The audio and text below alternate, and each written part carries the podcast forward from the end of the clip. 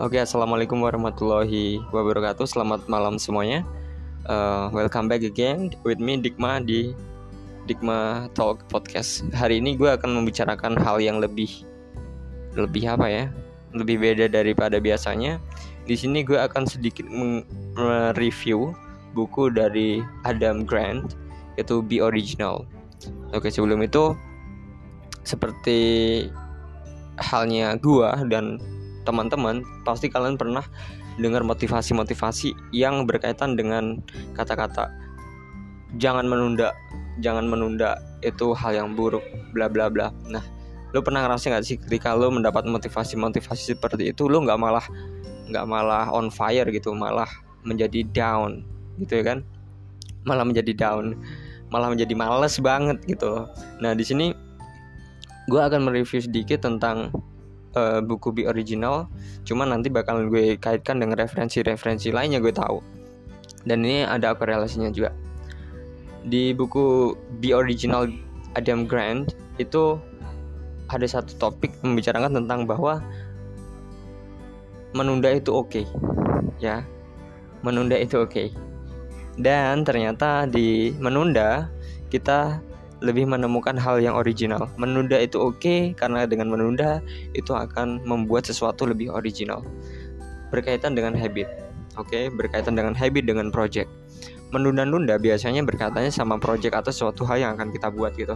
Nah, di sini pun gue masukkan dari konten satu persen itu tentang project itu dibagi menjadi dua sebenarnya. Project short term atau long term.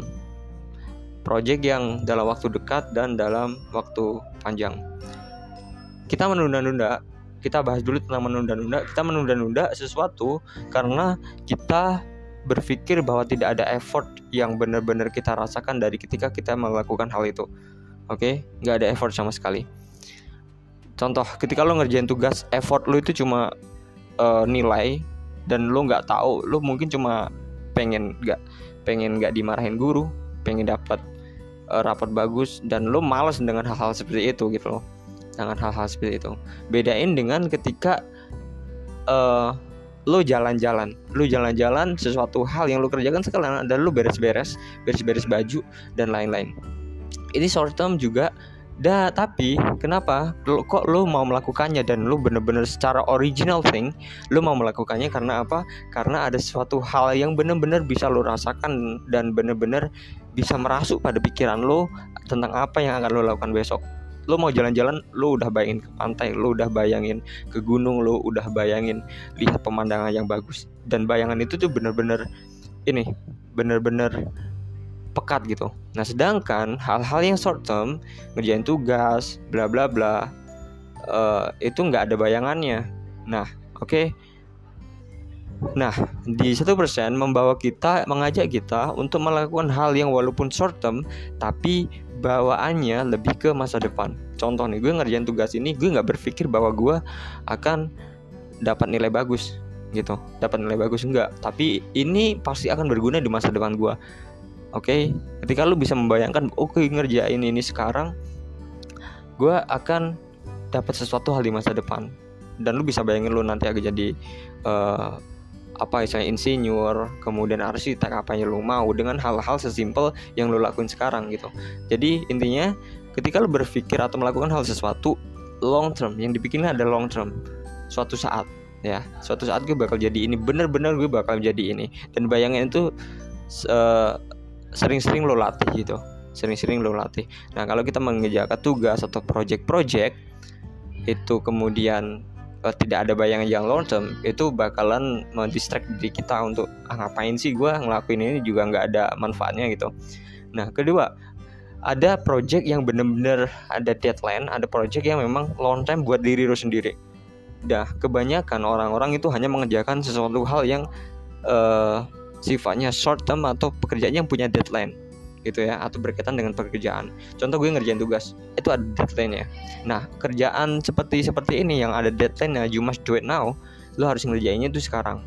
Ya, tapi ketika project ini nggak berkaitan dengan siapa pun, hanya berkaitan di, dengan diri lo dengan masa depan lo, di sini yang dikatakan be original adalah lo bisa menunda lu bisa menunda kenapa sih kok harus menunda kenapa sih kok harus menemukan sesuatu hal yang original gini kadang ketika lo mau menunda sesuatu lo menunda sesuatu itu lo lebih dapat ide-ide baru, be original. Bedain ketika lo ngerjain sesuatu karena ada deadline, itu bener-bener gak real original.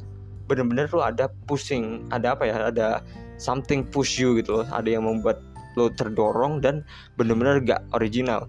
Oke, okay, gue ikuti kata-kata dari uh, Firsa Besari ketika tentang motivasinya tentang uh, kenapa sih kenapa sih kita harus menulis? Ternyata Firsa Bersari punya waktu yang namanya pengendapan. Pengendapan apa? Ketika dia menulis itu kan menulis selesai dia endapin. Selama tiga bulan empat bulan dia mendapin dia tunda. Bener-bener dia tunda. Karena apa? Ketika dia buka lagi something new akan masuk lagi. Satu hal baru akan masuk lagi. Gitu dan itu benar-benar dianalisa oh aku dapat berita ini oh udah dapat berita ini. oh ternyata cerita yang sini itu lebih bagus dan itu be original ya be renewed jadi analisa menunda itu diperbolehkan tapi ada benar-benar tundaan yang hal yang lo tunda itu benar-benar apa ya ada ada term waktunya ada continuingnya gitu nggak benar-benar lo tunda and you forget it. Itu itu nggak boleh. Benar-benar oke okay, aku nunda dulu aku pengen refresh dulu aku pengen pikiran gue tenang dulu and I will do it again. Seperti itu. Oke okay, uh, eh, kita ambil contoh dari Leonardo da Vinci. Kenapa dia lukisan Mona Lisa yang harganya wow? Itu beli beli empe-empe cukanya bisa satu sungai musi itu. Bisa bisa bisa banyak banget. Kenapa Leonardo da Vinci bikinnya sampai 15 tahun? Mona Lisa sorry Mona Lisa itu 16 tahun dan lukisan lain The Last Supper itu 15 tahun. Kenapa coba? Sambil dia mengendapkan itu sambil dia mendiamkan itu Leonardo da Vinci benar-benar mikir benar-benar suatu hal yang original masuk ke otaknya dia benar-benar lanjutin itu. Bukan berarti 15 tahun itu dilakukan continue terus enggak ya tapi benar-benar ada proses pengendapan dia melakukan hal-hal lain dulu sampai sampai dia punya mood lagi oke okay, I, will, I will do it again. I will do it again. Dan itu akan menumbuhkan hal yang very very good from inside. Oke sangat bagus itu. 15 tahun cuy bayangin. Bukan melukis selama 15 tahun gitu enggak tapi benar-benar diendapkan and you will get it something good. Oke? Okay? jadi buat teman-teman yang mungkin ini gak ada kaitannya sama males ya. Ya mungkin kalau kita korelasikan ya ada. Cuman gue pengen masuk ke teman-teman yang mungkin males sama kayak gue gue malesan banget cuy. Tapi ketika gue banyak membaca ternyata it's okay to be lazy. Tapi di konsep gitu ya. It's okay to be lazy tapi bener-bener di konsep gue tetap menganggap gue diri gue males walaupun kata orang lain jadi gue tetap nggak males. Oke okay, kalau lo nganggapnya gitu. Tapi gue tetap menganggap diri gue males. Males gue adalah gue arahkan sesuatu hal yang tepat. Walau gue bayangin gue belajar males cuy. Dari buku ini gue belajar males. Belajar males loh. Gitu kan?